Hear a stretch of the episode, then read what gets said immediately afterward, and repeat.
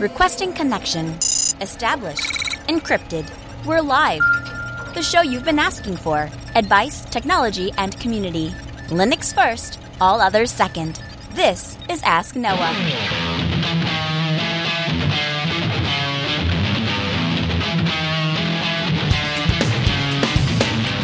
Live from Altispeed Technologies, the show that puts you, the listener, in the driver's seat because you are the content. The phone lines are open to be a part of the program. It's a free call 1 855 450 NOAH. That's 1 855 450 6624. Give me a call. We'll have a conversation about your tech questions or business insight questions. Linux advocate, above all else, small business owner, now host the only radio show centered around you, the listener. Welcome to the Ask Noah Show. My name is Noah Chelliah. Good evening and welcome into the Ask Noah Show. As I said, I am your host, Noah Chelliah, and I am happy to be here with you. Last week was a bad, bad week for us in the IT world, and um, news is still coming out about Spectre and Meltdown vulnerabilities that affect all modern Intel processors and AMD to some lesser extent. Now, if you're just joining us live and you're not part of the usual crowd that downloads and listens to the show, I'd invite you to head over to AskNoahShow.com, click on the downloads section, and grab episode number 43. Given the nature of these attacks, we, we couldn't just wait for our usual airtime. And we know there are people out there that depend on this show, that count on the show to provide them with a condensed version of the story. So check out episode 40, uh, 43, and uh, we spend the first 15 minutes giving you a basic breakdown of what you need to know, what you need to understand. We go into just enough detail that you'll really understand this vulnerability, but not so much that it, you know, bores your ears off. And uh, and then we and then the rest of the episode after the first 15 minutes, and we just kind of kicked back and chatted and uh, and kind of talked with it. Michael Tunnell joined me as a special guest. Now I'll have a link for to that episode in this episode's show notes uh, because that is, um, I, I, think we did a pretty good job of breaking it down there. And uh, obviously, the situation is fluid and things are coming in rapidly. And we are going to continue to bring information as it becomes available, including bringing you industry experts uh, on to the show. But as this is the Ask Noah show, and you guys call to hear my opinion on things, and people are calling in to ask my opinion on things, we'll go to the phones. Carrie from uh, California is calling. Hey, Carrie, welcome to the Ask Noah show. Hi, how you doing? Hey, pretty good. How can we help? Um, I had some questions regarding Spectre and Meltdown with regard to the microcode for the processor being patched at boot time by the kernel. Okay, I'll my answer it if I can. Like for Windows, I, well, my understanding for Windows computers is that they have to have a BIOS or firmware update, whereas I, have heard that for for Linux, uh, the kernel can patch that during the uh, during the boot time. But I'm just wondering, is that true? And if so, are all processors affected by this being patched at boot time um, with updated kernels, or is this going to be rolled out over time as, as more and more processors are actually supported with updates? That's a great question. Uh, that's a great question, Carrie. Let me let me do this. Uh, we've got the Mumble Room with us. Is there anyone in the Mumble Room that can speak authoritatively to this? Authoritatively, well, no. okay. But in consideration, yeah, sure. All our hardware already exists, right? So all of the microcode is already, or it's updatable, and it can be replaced. So all the previous hardware that we've already bought has to only get new features or ways of functioning by new microcode updates. Okay. So in terms of microcode updates, it's the only way to fix current hardware that isn't already produced or manufactured in the future, which has this mitigation in the chip or in the silicon. Okay. Okay, that makes sense. Carrie, does that make sense to you? Yeah, it makes sense. I'm just, I guess I'm curious about the current status then. Does that mean that only certain processors have received some of the updates that are being, you know, updated in the kernel? Or, or does that mean that, you know, most processors that are affected by this are being updated? Because my understanding is that you can patch some of this in software, but not all of it is fixed unless you actually update the microcode for the processor. Well, I tell you what, I I tell you what, I will. Let me do this. Let me put you back on hold here for a second, and let me introduce our guest that was joining us this hour because uh, this is something we're bringing him on to speak authoritatively on. Obviously, you know, I am a tech guy. I am a system administrator, so I deal with this stuff at a you know at a, at a very basic level at a I apply the patches level. Um, but I don't hack on kernel code, and uh, and I'm certainly not uh, talking to the people that do. But our guest that's coming on this hour does. Uh, talk to the people that do works directly with them. Red Hat has played a integral role into this. They were one of the first companies to get a patch out into their uh, into their Linux systems, and we have Brandon Johnson joining us from Red Hat. Hey, Brandon, welcome to the program. Hi Noah, how are you doing? Excellent. Now, now you're coming back on the program. This isn't the first time you've been here. You've been on uh, what once or twice before? Yeah, I think it's twice now. Now this will be the third. So. Okay. Okay, cool. Uh, so uh, I'm going to bring our uh, I'm going to bring Kerry back on the line. Kerry, are you still there? Yes, I'm still here. So I don't know, Brandon, when exactly you joined us, but Kerry, could you repeat your question to Brandon? We'll see if he has any insight for you. Okay. So my question was regarding updating the microcode for the processors. My understanding is that this issue cannot be completely uh, protected against without updating the microcode. Uh, my understanding, again, I may be wrong, is that the kernel can update the microcode during boot time, uh, or you can also update it via like doing BIOS, BIOS updates. But I'm wondering, does this mean that only certain processors are actually being protected right now because these patches are still kind of coming out and there's a wide range of processors affected? Or am I completely wrong in my thinking? And, and so please just correct me about that. No, you're correct. So uh, uh, mo- most of the uh, the hardware vendors are going to need to uh, push out microcode uh, updates for their for their hardware. So HP uh, is going to need to, Dell, etc. Um, I know like IBM is pushing pushing out some stuff for their processors because like everyone's thinking of x86, um, but power was also affected. So was Z series. Um, so th- there's a um, so uh, all the vendors are going to have to push this out. But the microcode uh, that that was shipped with like RHEL or CentOS or Ubuntu, that should that should uh, fix some of it. But you need to also rely on your vendor uh, to uh, push uh, out microcode updates. Does that answer your question, Kerry? Okay, so yeah, I think so. Just, if I could just do one quick follow up. Yeah. That mean like if I had um, like a 2015 server that's kind of a little bit older, so probably not getting patches right away. If I loaded, if I updated RHEL, um, would the microcode updates in RHEL be supporting or up- updating the microcode in my processor, or would it only be like if I have the latest and greatest processor at this point? And speaking from like for an Intel platform. Yeah, I, I haven't looked uh, too deep into the microcode that we shipped. I, I should have before this uh, before this, but uh, the uh, but it should uh, uh, it it's uh, in, Intel wrote that so basically just uh, it should be uh, in the uh, uh, if you're running an Intel CPU it should uh, it should update it. Okay, that that answers my question. Cool. Thanks for the call. We appreciate it. Again, the phone line's 1 450 NOAH. That's 1 450 6624. The email live at asknoahshow.com. Hey, Brandon. So, uh, so this is, it's been, I bet you're having an interesting week at Red Hat. I bet there's, uh, I bet it's been a fun time. Uh, it is. I mean, uh, with customers, uh, asking, uh, you know, barraging us with questions. It's actually, uh, uh, uh, just a little, uh, you know, we're actually doing a Q&A on Thursday. I posted yes. in the chat. You know, we're tweeting about, Red Hat's tweeting about it. I've tweeted about it. Um, so we're going to be doing a Q&A on it uh, on Thursday. Um, and uh, so if you have a question, please please go and join it. That our uh, performance engineering team is uh, uh, do is putting that on. Um, so that, that it's mostly mostly it's question. You know, people don't really have questions anymore about the vulnerability. They have questions how am I going to get my performance back? Right, right, yeah. So when you and I were chatting last, uh, was it last night or the night before? And uh, and I said, you know, you know, what do you think about this? Is this is this a is this a huge deal or is this a little deal? Is it getting blown out of proportion? Is it are people rightly to be concerned about this? And you said, yeah, there's a performance hit for sure. And you said in certain instances you're seeing ten times reduction in performance. Yeah, it just depends. I mean, like these are lab. Uh, this is all lab stuff, but you know, I, I go into what I can. But the uh, uh, some of our lab some of our lab stuff, you know, it, it tend, it's been a it's a huge hit. It's not it's not small. I mean, uh, it, it, but that that was a you know worst case scenario. Probably probably not most people. Um, but like uh, uh, really the thing that's not going to get hit the most is uh, people using Linux day to day on their laptop. I mean, most of that stuff is in user space.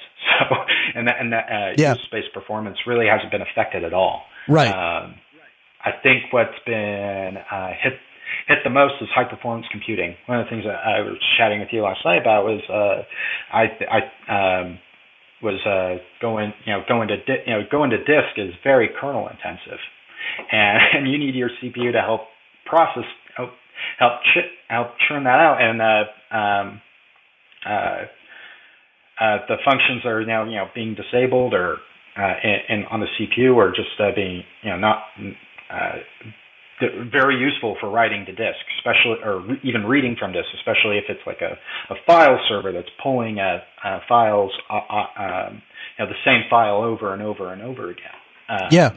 So high performance computing and things like that, uh, that, that that's also gonna that's heavily affected. How about how about virtual infrastructure? Because one of the things that I've seen in the last two to three years is that people are virtualizing like crazy, and be it on VMware or on libvirt or oVirt, which you know you've come on the program and talked about previously. But we have set up a number of virtual infrastructures, and now I'm sitting back and I'm going, man, all of these machines are probably largely going to take a performance hit because of this. Did I lose you? And you're right, they are. No, no, I'm back. Yeah, no, they are going to take a performance hit, but uh, there there are handfuls. There's a handful of ways to mitigate it. Um, uh, one of them is like uh, with KVM uh, in particular. So re- actually, really quick, if uh, I want I want to mention this first before I go into this. Please go if you're running KVM, patch your host, patch your guests, do it now. Um, the reason why I'm saying that is I actually did a test on this in my home lab uh, on, a, on an unpatched host. Uh, I can actually read even on a patched um, uh, guest. Uh, it's uh, really yeah, yeah. You can you can do all kinds of fun stuff with on, so, unpatched, so, hosts. So, so it's, it's the host is unpatched. so even so, like so to put this into real world perspective, let's say I'm on a DigitalOcean droplet and uh, I patch my DigitalOcean droplet because I'm a good system administrator. But let's say they didn't patch their host machine, uh, and of course they would because that that's kind of why people flock to places like DigitalOcean because they do such a good job maintaining their infrastructure. But let's just say, for the sake of argument, that they hadn't, then my system is still vulnerable, even though I'm running the latest kernel. I have that patch. Yeah, so if their host gets compromised, uh, the the, uh, the guests are compromised. Uh, I would consider the guests compromised. Right. Yeah. Interesting. Uh, well, I want to continue this. Are you? You're not a time crunch at all, are you? No, I'm. I'm uh, free the whole hour. Oh, so, oh, cool. what, what, yeah, one of the things I also want to mention really fast, sure. if you don't mind, is uh, there are ways to mitigate the, some of the performance issues and uh, uh, for on virtualization. So one is just making sure that all your uh, all the CPU types are the same. Make sure they're using, uh, uh, and if uh, uh, specifically on the guest, just make sure that the guest match the guest CPU type matches the host. And the easiest way to handle that is just say you uh, is in the drop down when you build a, a, v, a VM is just tell it to use the the get the the host CPU instruction set. Yeah, that's all you have to do. And uh, and and then there's a few other options that need to be configured. I'm going to be blogging about this. So I'm going to be writing something up about this uh, here pretty soon. Um, and uh, so uh, I'll, I'll, get into more. We can get into more details. Yeah, I do. I want to dig into that and more. I also want to talk about that uh, that uh, that um, event that you guys are holding and how people can participate in that. But I see callers are coming in. I, I assume you're okay if we take some calls. I'll, I'll just assume that's right. Yeah. Uh, yeah. Cool. Great. So let's start it with Brian in Ontario. Hey, Brian, welcome to the Ask Noah Show. Hi, how's it going? Hey, excellent. How can we help?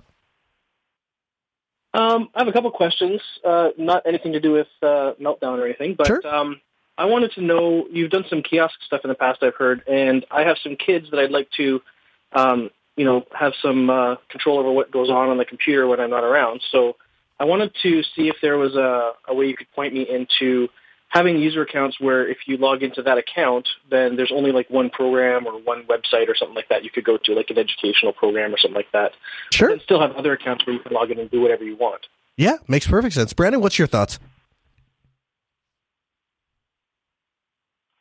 Um, I haven't really thought about that, but uh, just uh, like you know kiosk style stuff. I've always uh, um, I I like using uh, like being able to just blow away um, any configuration that's ever happened on it uh, every single time. Like just have it check in with like an Ansible server or a Puppet server. But sure.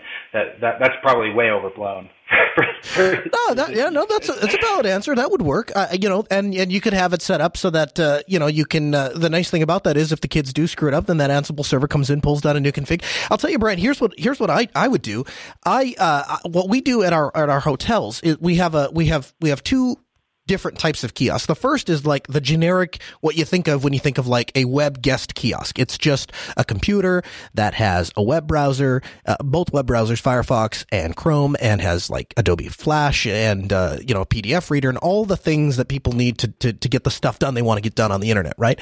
And we have a printer installed and stuff like that. Now, for that kind of configuration, we use a basically a script that just it, it basically it takes a tarball when we first set the machine up of the user's home directory and stores it and we call that the stereo copy and we just store that in the root directory. And then we have a script and every time the computer boots up the computer uh, blows away the current user's home directory and then untarballs that stereo copy and institutes a new copy in, as the user's home directory, and then we remove elevated permissions from that kiosk user, so the user doesn't have access to anything outside, really outside of their home directory because they're not a privileged user, and and we can we can control almost everything because all the bookmarks, all the settings, all of that stuff is stored inside of the home directory in some form or another. And the things that aren't things like the Wi-Fi connection, the IP address, stuff like that, it will lock you out if you're not a privileged user. So that, that's how we've been able to mitigate that. Now, if I understand what you're talking about, you're saying you want to actually restrict which certain types of applications. Now, the second type of kiosk that we set up and we've set this up for um, uh, businesses that they it, it, this isn't guest facing, it's employee facing, but you still want to lock the machine down quite a bit. Uh, and so, and what we do in those situations is we actually use XFCE. We install the, the, the, applications that are there and we customize the panels and we put a big panel along the bottom, kind of like a dock, so to speak. And we put only the applications those uh, employees are supposed to be using. Now, if you have a really smart kid, are they going to be able to open the terminal and run the program? Yeah, they are. But uh, 99% of the time, people i mean yeah, that, that's enough. It, it, it, it's it's kind of like we say that we put locks on the doors to keep the honest people honest. That's kind of how i look at the kiosk thing. Is that is that an acceptable solution or is that not secure enough for you? It's certainly something that get me started. Like basically i'm using Timekpr timekeeper to you know give them so many hours per day on the computer but then sure. you know i want to be able to have certain things that they can run whenever they want because they're not you know netflix and, and that yeah. sort of thing Right. Yeah, absolutely. And, I, and I'll I'll give another uh, unsolicited plug. Uh, and thank you, Brian, for the call. I'll give you a, I'll give another unsolicited plug for a router, and I'll have a link in the show notes. Uh, I can't think of the, the, the, who it's made by, but uh, Koala, I think it's called. But basically, it's it's the router that we have in our house for the kids. They're on their own separate network, and basically, what this router does is it allows you to uh, put in a schedule. Say like each you know MAC address is allowed a certain amount of. Well, it wouldn't be under orders. It'd be under let's see under here we go. Uh, it, will put in here and it'll say. Um, you know this is uh, this is how many hours that each MAC address can get, and so their their tablet can get one. Yeah, oh, it's called the Koala Safe, K O A L A S A F E, and it's basically a router specifically for kids. Got a little web UI, has a little app, and you can put in there, and and and and it kind of takes the uh, it kind of takes uh, the parenting administration and dumbs it down a little bit for you so you can not dumbs it down but just makes it a little bit more powerful and gives you a little web UI so you can have a as Chris would say a dashboard for days. Again, Brian, thanks for the call. No. We appre- uh, go ahead. Yeah.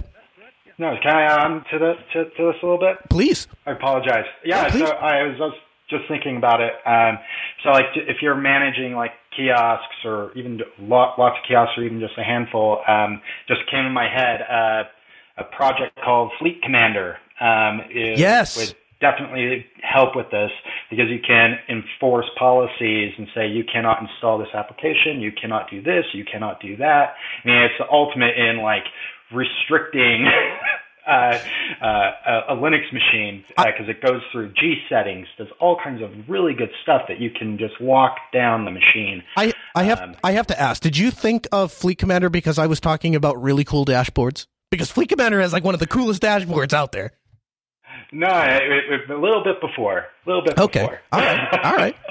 Joe it does have a good dashboard. Yeah, it does. It's it's absolutely phenomenal. If you haven't checked out Fleet Commander, you should. It'll change your life. Joe is calling from Pennsylvania. Hey, Joe, welcome to the Ask Noah Show. Hey, thanks for having me. Hey, thanks for being here. Um, your question, question. yeah, your question for Brandon and me. Uh, yeah, sure. So, um, as you probably know, uh, churches across the country are starting to take um, uh, security and safety a little more seriously, and our church is looking for um, at least uh, uh, a security system uh, for video cameras where we can monitor um, one building and then uh, monitor two buildings, but from one place. So, sure. what's like a a good balance between easy to use um, security surveillance systems and a decent price range. Yeah, absolutely. Joe, before I answer your question, I just I got to ask: Did you by chance use a contact form and reach out to us through Altispeed a couple weeks ago, a couple months ago? Yeah, that's me. Okay, so the email address you provided was wrong, and it has been driving me nuts. And I'll, and I'll tell you why. Uh, a lot of you, a lot of you, if you know me personally, uh, you know that I have a I have a strong walk with God, and I, am not the kind of person that wears my religion on my sleeve. Um, that's just not who I am. But uh, but but it is a central part of, of my being, and so when the opportunity presents itself, I, I don't shy away from talking uh, about it. And um, so, Joe, uh, the the answer to your question is uh, Unify UniFi is one of the most cost effective, easy to set up solutions that exist for uh, IP video, really video cameras in general, because what you can do, Joe, is you can set the the NVR, the controller, up at any place and the uh, cameras will connect via IP. So there's a number of different ways you could solve the problem you're trying to solve, right? You could put you could put cameras at different buildings and use the VPN to connect them to the NVR, or you could have an NVR at each building. We've we have a hotel actually that has three different locations, but it's all owned by the same owner, and he wants to be able to look at them all at once. And so we have NVRs at each location and cameras at each location. Then he can just enter in the appropriate IP address or host name and it pulls it up. Now, I, I do want to tell, does that answer your question, I guess, before I go any further? Uh, yeah, the, the, only the only one concern is that um, I'm pretty much the only true techie at my church, and mm-hmm. even I'm not super super technical. So um, I'm trying to like uh, have systems where I can train someone and move on to the next project. Yep. Um, do you think that's that's something will be easy enough for a volunteer to pick up within like a month or two? Yeah, man. I, it's just a web page. I mean, you go, you you literally you type in oh, the perfect. web page of the host name, you click on the camera you want. It's super easy. Now, Joe, I do want to make an offer to you, uh, I, I, and we can talk about this more off air. But uh, officially speaking, Altispeed Technologies policy is that we offer a a deep discount to houses of worship. Unofficially, again, my personal belief is that it, we we are called as you know as Christians Christians to uh, to give back to the kingdom of God. So I, I, will donate all of my time to set all of this up for you, as well as I'd like to donate some of the equipment. So I'm, I'm going to put you back on hold, and I'll have Sarah pick up and uh, get your particulars down, and you and I will get in contact. And, and I'd love to help you out with this project because I, I, I think it's very much something worth doing. And thanks for calling the Ask Noah Show. We appreciate having you. Uh, Chaz is calling from New York. Hey, Chaz, welcome to the Ask Noah Show. Hey, Noah. Great to talk to you at the new time.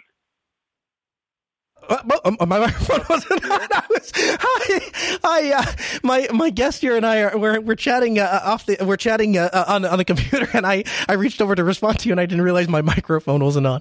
I'm such a noob. Hey Chaz, well, yeah, it's it's great to be on Tuesday. I, my mind hasn't fully adjusted. In fact, our video producer was telling me the other day, he's like, I, am just not used to you not having a show on Monday, and I'm like, yeah, it's because I'm so consistent. Like if I say I'm going to do something, and it gets done. How can we help, Chaz? Well, uh, I want to take you back in time to the last days of the Linux Action Show uh, to set up my question. Okay. If you remember, um, you and Chris both had simultaneous failures of Arch uh, around the same time, yep. around the end of the Linux Action Show. And it got you guys talking about the concept of a bulletproof Linux. And could you have a bulletproof Linux, and yes. what would a bulletproof Linux look like? Right. Fast forward to now, we are four months removed from a new Ubuntu LTS, a radical change in the Ubuntu LTS, and they're very much trying to push the idea of snaps. My question to you is, are snaps over the new GNOME-inspired Ubuntu, uh, how close does that get to the bulletproof uh, Linux idea that you guys were exploring in the last days of LAS?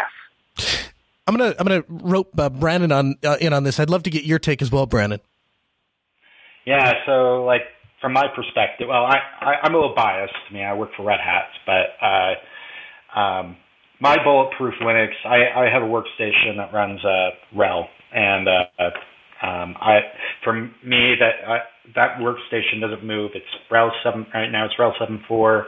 Um, uh, no, GNOME's at uh, 3.20. Um, yeah, I think it's 3.20 or 3.22. I don't remember uh, the exact version, but uh, for me, that that's perfect. And what's great about 7.4 or CentOS 7.4, whether it's talking RHEL or CentOS, is it supports Flatpak. So if I need something a little bit newer that's not in the repos, I, I can get it. Uh, uh, so that that's uh, has been really nice for me because uh, uh, I don't like my workstation to move, and I've been using CentOS uh, or RHEL and RHEL for my workstations for quite some time. And from a Fedora perspective, the uh, I, I use Fedora on my laptops just because battery life is a little better.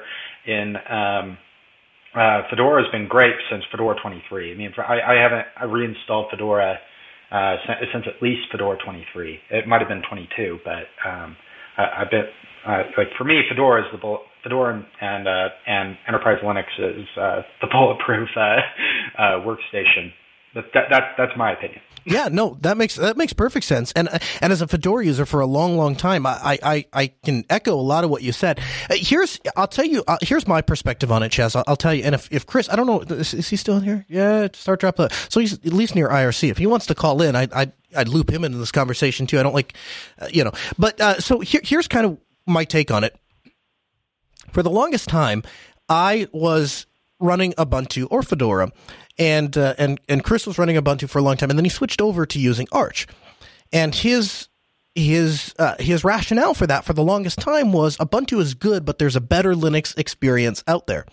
And um, when we were at System 76, it was in November of 2015 we had probably an hour long uh, debate, if you will. It was it, we were on air, but uh, we weren't actually doing the show. It was like I don't know what we were doing. We were doing something, but we're having this debate on the benefits and uh, the benefits and, and, and detractors of Ubuntu versus Arch. And one of the things that I said it was that Ubuntu was very, very, very polished. It was a desktop distribution that was extremely well polished. Uh, the, there, so many of the edges were just uh, really filed off, and it felt like a very cohesive experience. Now, it wasn't, it wasn't moving. It wasn't on the cutting edge. It was like there was really not any seriously significant changes between 1204 until uh, you know uh, 17 uh, wherever 1710 whenever GNOME was. I mean, the, it's basically the same field. If I sat 10 people in front of it, unless they knew what they were looking for, a lot of them are just going to say, eh, it's about the same thing. Uh, but it's a really polished desktop experience. And uh, what snaps do, and Brandon, feel free to chime in here if, if I'm wrong on this.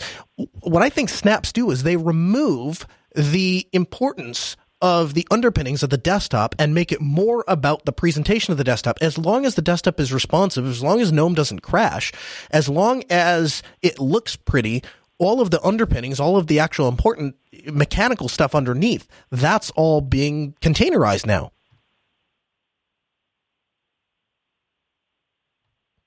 It, yeah, I, I, I, I'd echo that. Like, I mean, uh, I mean, I, I use Flatpak uh, instead of Snaps, but uh, either way, I mean, the concept's the same. I mean, it's containerized. I, I, uh, and that, that's why I use uh, um, RHEL 7 for my workstations because I, it, uh, applications are containerized. The Uh, all its runtime is all bundled together, and uh, and my workstation can stay, you know, stay static. What's great, what I like about what what I have going is if I if I decided not to upgrade my machine for until 2023, whenever RHEL 7 goes end of life, uh, it, it, I'm going to have a supported uh, desktop. that, yeah, that gets security patches.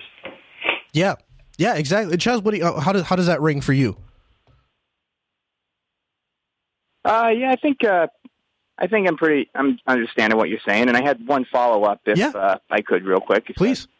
Um, so I thought of it when you mentioned 1710. Normally, when the new LTS comes out, I you know download, install it right away. Um, uh, thing is, though, I have a Lenovo X260, and I got a couple people who I install Linux for that I kind of responsible for maintaining their systems. Sure. Should I wait, given what happened with 1710, a couple days before installing the LTS, or do you think the LTS is going to be, you know, you think they're going to give special attention to the LTS to make sure that what happened with Lenovo's and Acer's doesn't happen again? Yeah, I, I, my gut tells me that Canonical is going to be extraordinarily well tuned into the release of of 1804 for a number of reasons. One is that there were so many little things that popped up on 1604, the, the LTS, the last LTS, the 1604, that weren't in the LTS like a day before because Chris and I reviewed it. And then we actually got the actual LTS and it was, it was like a totally different animal in a lot of ways. Uh, and, and, for, for that reason, as well as what has happened with 1710, because I can tell you, I've, I've spoken to people at Canonical, they are, they are riveted to their customers' feedback, the users' feedback for 1710 because they really want to see how this GNOME thing is going, how um, they've made a couple other changes. They want to see how those things are going to play out before they make their decision on what they're going to roll out. Um, actually, I guess I can talk about it. The, the different Wayland, uh, I guess we did talk. We had an interview about that, so I can talk about that. Uh, but um, how how how is Wayland going to do in 1710? And if it works well, that will drive their decision for 1804. So no, I think you're probably safe to install it. I might wait a week because what's the rush? I mean, there's really, I mean, the nice thing about the LTS is you have so much overlap, you know? Right, of course. Yeah, so that that's what I would do. I I would uh, I I'd install it, but I would probably wait a week. And I'll tell you, I won't be waiting a week. The second uh, 1804 ships, I want it on my machine because I want to get to you know because that's where you know that's where the that's where the world is. Uh, Eric is calling from Kansas City. Hey, Eric, welcome to the Ask Noah Show. Hey, good evening, Noah. Hey, how's it going? Going really well. How about you? Good, Eric. Can I just uh, can I trouble you to just speak, speak directly into your phone? It's I'm having a little bit of a hard time hearing you. Yeah, no problem. Yeah, much better. Okay, That's, great. Yeah, uh, yeah. Your question for Brandon and me. And so, as you know, I've got uh, an IT consulting business that I'm working on growing. And one of the things I'm looking at offering is just drop-in replacements for existing uh, existing systems.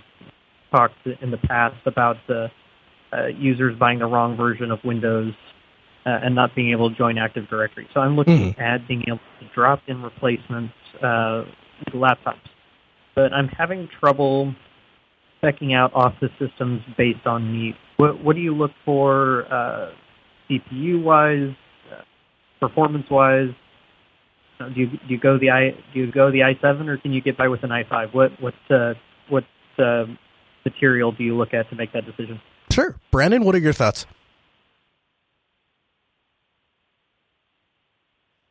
Brandon. oh, there he is. Just uh, um, like drop drop. Uh, can, can you expand on that a little bit? Just like uh, drop in replacements, like specific for what? Like like it, like any business type of product, like a like a or or use case like the active. I mean, you mentioned Active Directory. Right. A lot of my customers, uh, a lot of my potential clients are still on Windows, and my, my hope is to start moving them over to Linux. Uh, but that's not always possible, at least maybe not 100%. Uh, so I, I basically see two different groups of users that I, I would come across. Your, your basic Office user who's using uh, the web browser for 80% of their work, and then basic Office uh, solutions like email and, and word processing. Uh, but then there, I would see another group of, say, power users. This may be someone who's doing some graphic design for, for marketing for their company, um, maybe video editing. I'm sure Okay, there's I- other categories, but there's the two that stand out the most. Okay, I, think I see where you're going. So, um, like, I, I've actually done this. I was actually talking to Noah about this on on chat uh, last week. But I, I've been doing a lot of retrospect on like uh, retrospective of my career lately, and um, one one one of the things I did very early in my career is I I, I helped migrate um, uh, a company that was quite large, uh, well over 5,000 employees from Windows to Linux uh, on the desktop. And one of the things that I would recommend uh, anyone that that that, help, that does anything like this is uh, to um, one if you're going to want, to start moving them to Linux or do something like that on their Windows box, install Firefox or Chrome, uh, and install LibreOffice. Um, just you know, give them a taster of what what they're going to go. And if they actually use LibreOffice, if they actually use Chrome over Edge, um, you know that yeah, that that that's a good stepping stone. Um, and then uh, always target task workers first. I mean, if they're if if all they do if all they use is a web browser, Linux, that, that's a fantastic use case. Yeah. Um, if and if you're going to, and if you want to do a drop-in replacement for anything else, like a like a replace Active Directory, Samba 4 is fantastic for that. Um, uh, uh, and if you eventually want to replace it all, there's project, uh, and you want to use uh, for identity, and if you still need need identity systems, uh, FreeIPA is great for that as well for handling uh, yeah. identi- doing identity. Um, if you're looking at replacing a um, Active Directory and other things like email and stuff like uh, you need to keep like one of the things that uh, I learned from this is you need to keep an um, uh, uh, the experience the same across all platforms. So whether if you're talking, you're moving people from Windows to Ma- Windows or Mac to Linux, the email client needs to look is the same right at, on Linux. Like ev- like evolution is a uh, you know sometimes it breaks, but it's a godsend because it looks just like Outlook. Yeah. Uh, the, the, well, the other thing you can do is you can use uh, you know cross-platform applications like Thunderbird. I'll, I'll tell you. Um, I'll, I'll, tell you, Eric. What I'll, I'll, tell you our go-to Altispeed's go-to. If, if a customer calls us, they say we want to replace our front desk computer, our office computer, our general manager's computer. Uh, our go-to specs are uh, latest gen i5, 16 gigs of RAM, and an SSD 120 or bigger. Uh, and what we found is that those specifications will handle like 90% of use cases. And you have, like, when you start getting into video editing or even if you're doing like large, uh, graphic design or photo editing and stuff, you might want to revisit that and look at discrete graphics. But as far as like a general go-to model, like, you know, like the Optiplex, uh, I think it's the 3050 is what we're up to now. The Optiplex 3050 with an i5, 16 gigs of RAM and a 120 SSD that is a recipe for success on in almost every case. I, I, don't know, Brandon, if you agree with that or. Oh yeah, I totally agree. I5 is more than enough. Chat, chat room also points out that Office uh, uh, uh, Office 365 has the Outlook web app. Oh, no, no, no, no. They don't. They don't even charge for the Outlook web app. That one's free. Uh, but then they have, um, but then they have the Office 365, which is a web app too. So you can again talking about keeping that that that experience consistent across uh, all uh, across all platforms. And Eric, uh, um, Brandon would actually be a great guy to ask about your your virtualization question. Yeah, uh, Noah and I were talking a little bit earlier in the day about uh, about the new vulnerabilities that, that have come out, and it, uh, it, it dawned on me while you're talking, Brandon. Uh, my uh, my day job relies heavily on ESX, um, whereas my home network and my IT guys, my, my IT consulting network, uh, is more dependent on, upon uh, libvirt. So my my question would be uh, with, with, these patches, have have you seen who gets a, a, a worse performance hit? Would it be the the ES, ESXIs out there or the uh, libvirtd systems? I haven't seen benchmarks from VMware.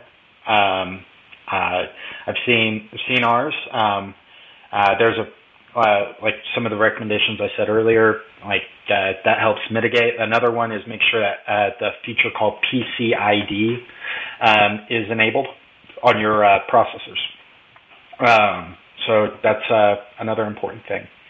Uh, uh from uh, probably uh, one of the things we've noticed internally um, um, is that pre Skylake is more vulnerable. I think that this is public knowledge everywhere. Pre Skylake, it seems to be hit the worst, like any processor pre Skylake. Uh, uh, seem, seems to you know not hit a the performance hit is not as bad.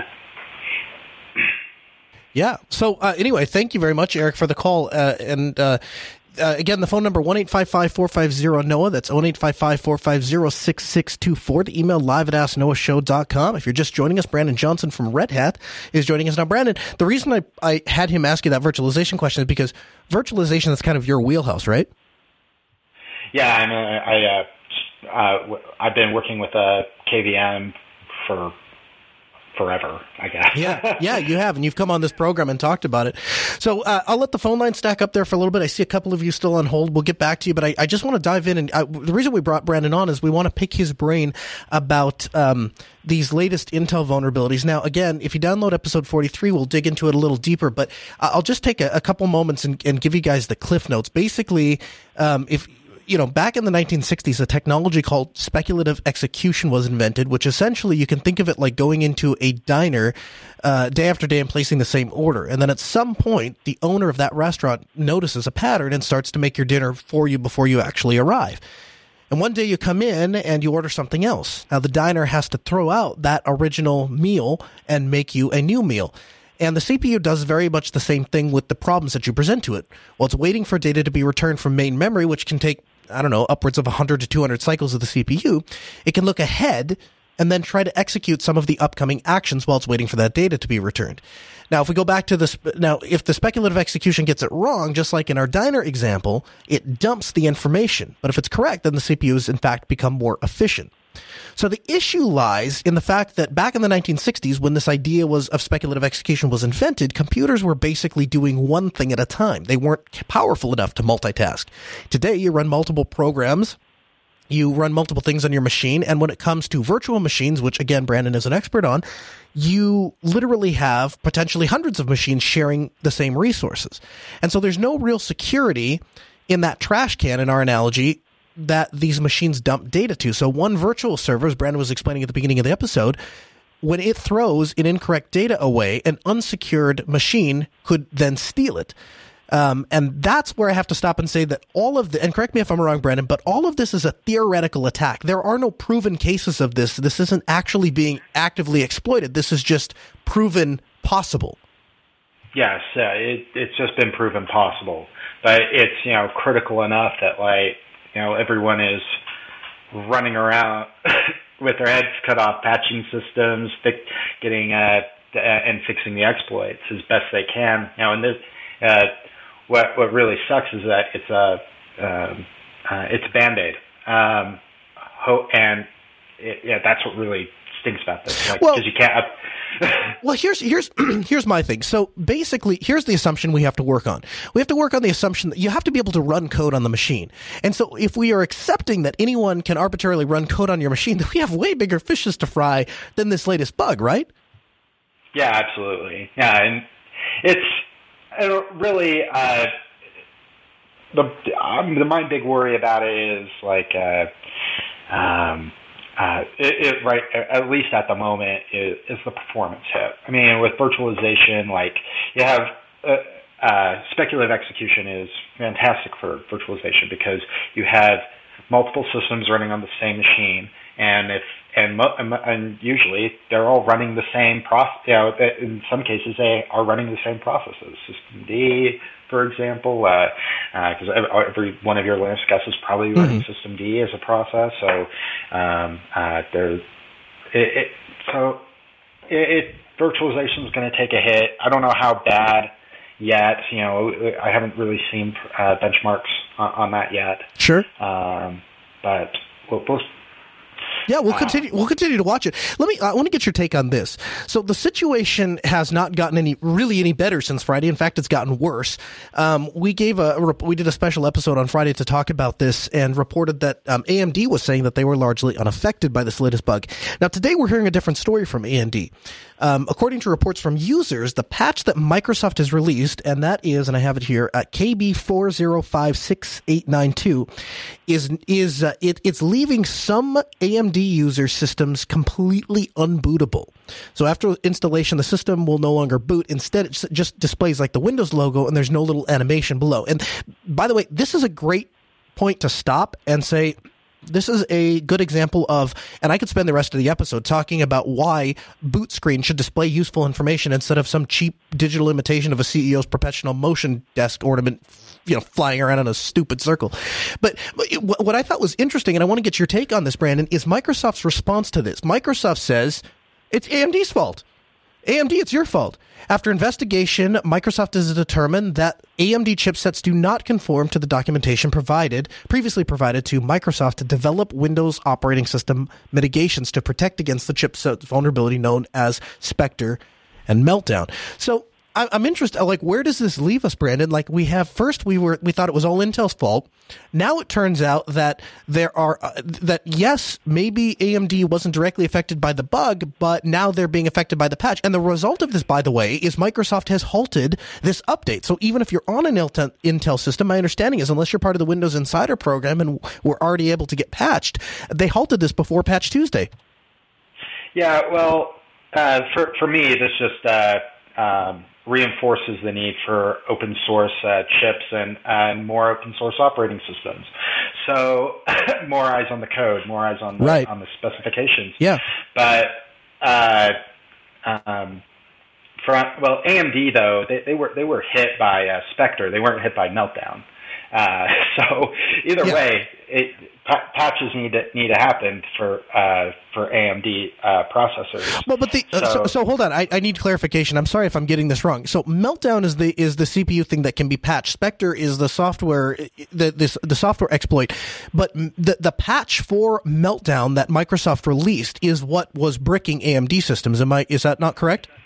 I, I haven't read the Mike that uh, that story today. Um, okay, it's, so I can't I can't really yeah, talk, sure. talk with authority on that. Sure, but uh, uh, but but AMD AMD is uh, susceptible to the uh, to the Spectre exploit. Meltdown is uh, uh, more uh, that that exploit is more uh, is more so on Intel than on anyone else uh, from my understanding. Sure. So I, I, may I may have that wrong.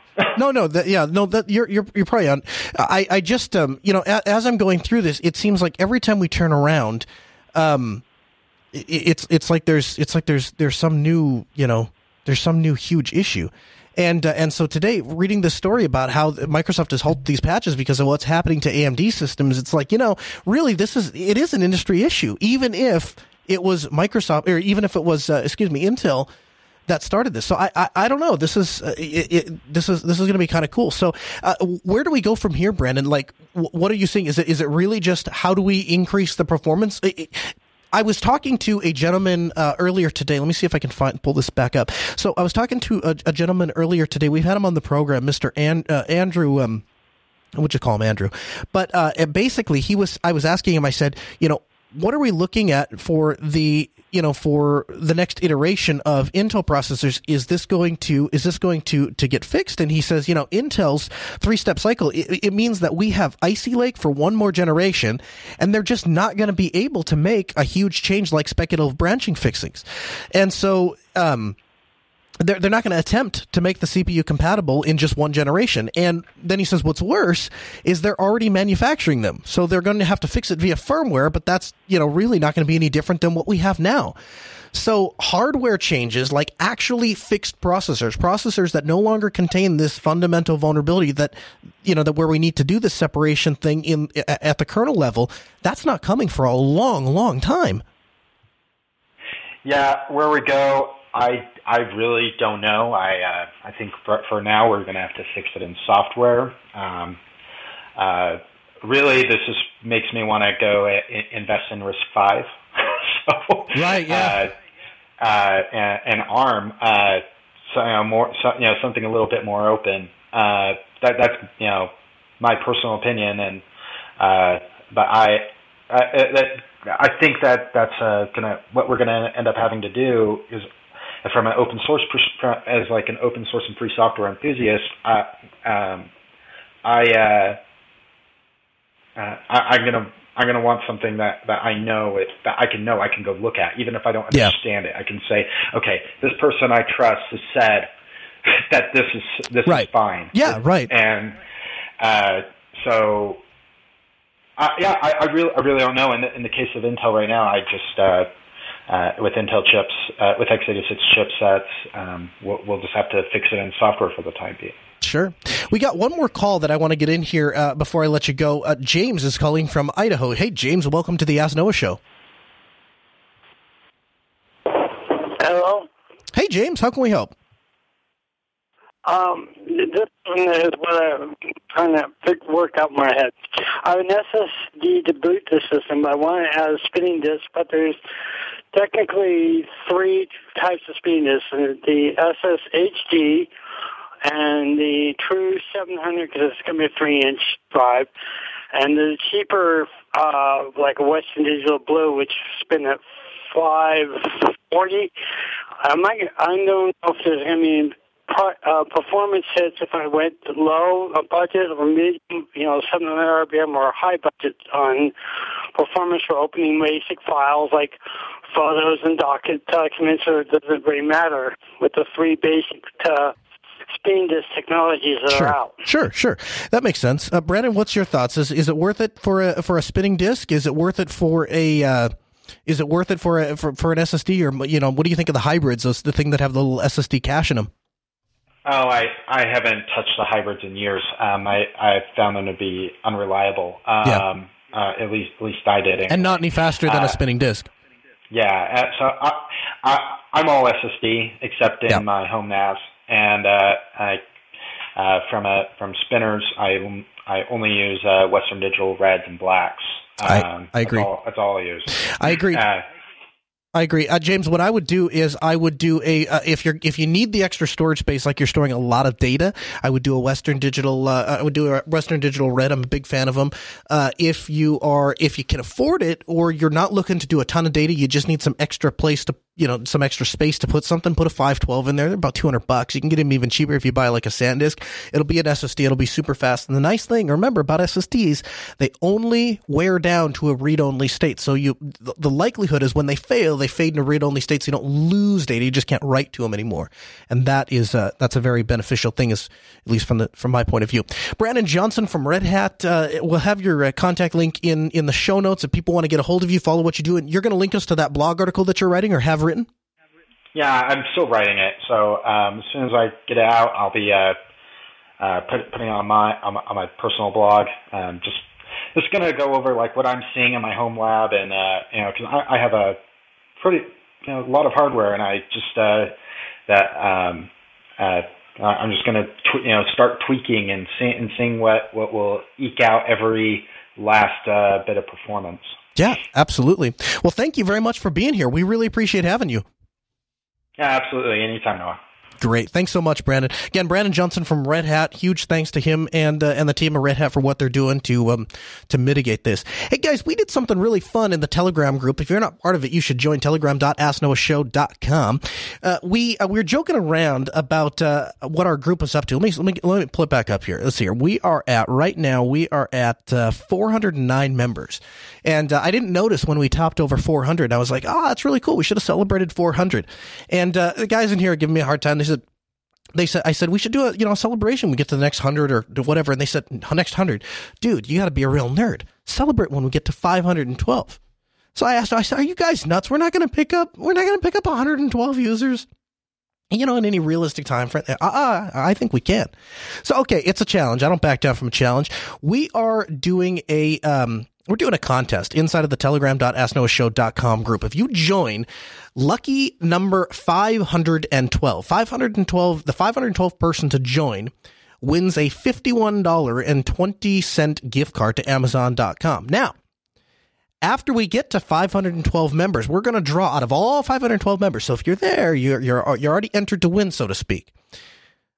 Once we get to 512, we're going to draw one number, and that person is going to get a $128 gift card to Amazon.com. So make sure to join the Telegram group, telegram.asknoahshow.com. And also follow us on Twitter at Ask Noah Show. We are revamping the, the Twitter sphere, and we're going to try to provide you with more up to date information on a more frequent basis. So we'd appreciate your support in both of those places. Now, we are doing something called the Linux Elimination Challenge. And if you're not familiar what that is, it is a system that the Ask Noah Show community has created that uh, basically what we're doing is we are evaluating different Linux distros. We're pitting them against one another and we're trying to find which one is the best for a given purpose. So last week we did a vote between Solus and Manjaro. Now, I, w- I had my own suspicions of which one was going to win, and I'm not going to tell you if if they if it was right or if it was wrong. But needless to say, uh, I was excited when I saw the results.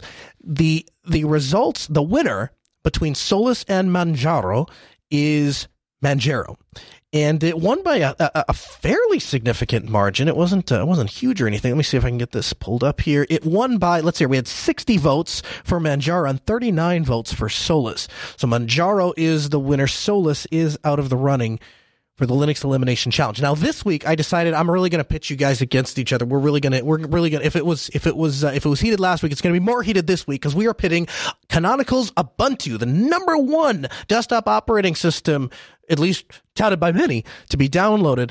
Uh, Ubuntu is an open source software operating system that ah, you guys know what Ubuntu is. I don't have to read that. Come on. Uh, it runs everything from the cloud to your desktop to your server to your Internet of Things.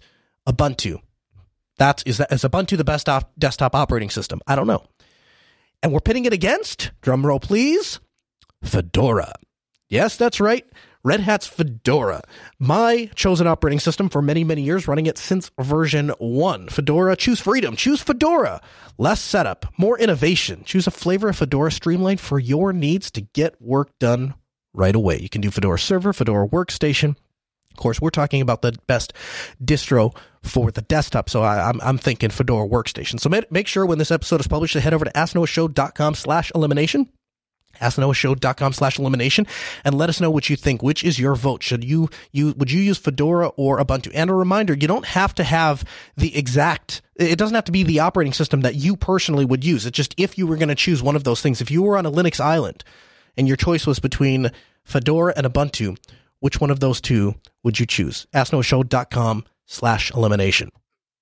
I try for the most part to keep the radio station, the radio station and the podcast network, the podcast network, but and, you know, there, there, the, the exception to that is this show because other than this show, the two don't really overlap. And so viewers and the, the, the, viewers of JB don't really care what KEQQ and Grand Forks is doing, and the listeners of KEQQ don't really care what's going on at JB. So it, I try to keep both of them separate, uh, except for the legal ID at the top of the hour, which I have to do. Uh, but tonight might be the exception because I think what's what's coming up next might be interesting to to everyone, to both audiences. KEQQ's harm reduction host Will, who by the way follows the show now that our showtime has moved to Tuesdays. Uh, since we moved to Tuesdays, we are we are now his lead-in, and uh, he's doing an on-location broadcast tonight at 7 p.m. So that's just in four minutes here, right after this show. And Will is downtown at the Empire Arts Theater, where the students for the Sensible Drug Policy are holding a panel tonight. And on that panel is, I, I believe, people from the city as well as um, people from the the the um, Students for Sensible Drug Policy, and they are going to be having a discussion about the issues raised in a film called The o- Opioid Epidemic Seeking Solutions in North Dakota. Now, the opioid epidemic was produced by Prairie Public uh, with support from BCBS ND, the Caring Foundation, uh, North Dakota Medical Foundation, and Bell Bank. Um, the, the Grand Forks Community Call to Action uh, on Addiction and Substance Abuse and there will be a co-host that is going to be mediating the event and stuff like that. And Will's going to be representing KEQQ radio there. And um, so if you're passionate about sensible drug policy or care about that or want to hear uh, Will's take, um, Will does a show every, uh, uh, well, I guess Tuesday at 7 p.m. uh, called Harm Reduction Report. It follows this show. And if that's interesting you, you can hear that program coming right up on 88.3 FM here in Grand Forks or streamed live 24 hours a day, seven days a week, 365 at KEQQradio.com. So if that's interesting to you, check that out.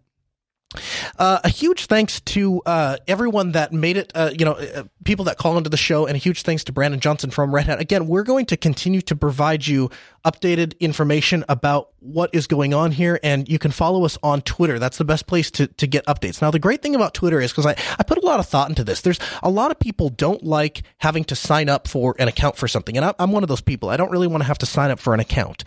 Um, but the thing with Twitter, and why I'm willing to make an exception here, is is the you don't actually have to have an account to follow to, to, to look at the updates on Twitter. You can go to twitter.com slash Show and see what we're posting on Twitter. In fact, uh, we're t- looking at ways that we can actually integrate that into the Ask Noah dashboard, asknoahshow.com.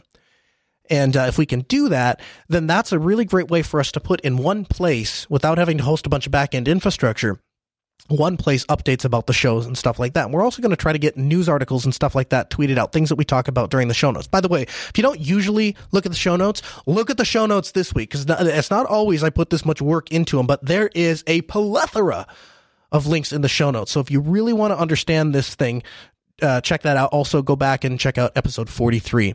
The Ask Noah, sh- or, Oh, yeah, there we go. Okay, the Ask Noah show continues next week at 6 p.m. Central on Tuesdays. It's going to take me a while to get used to.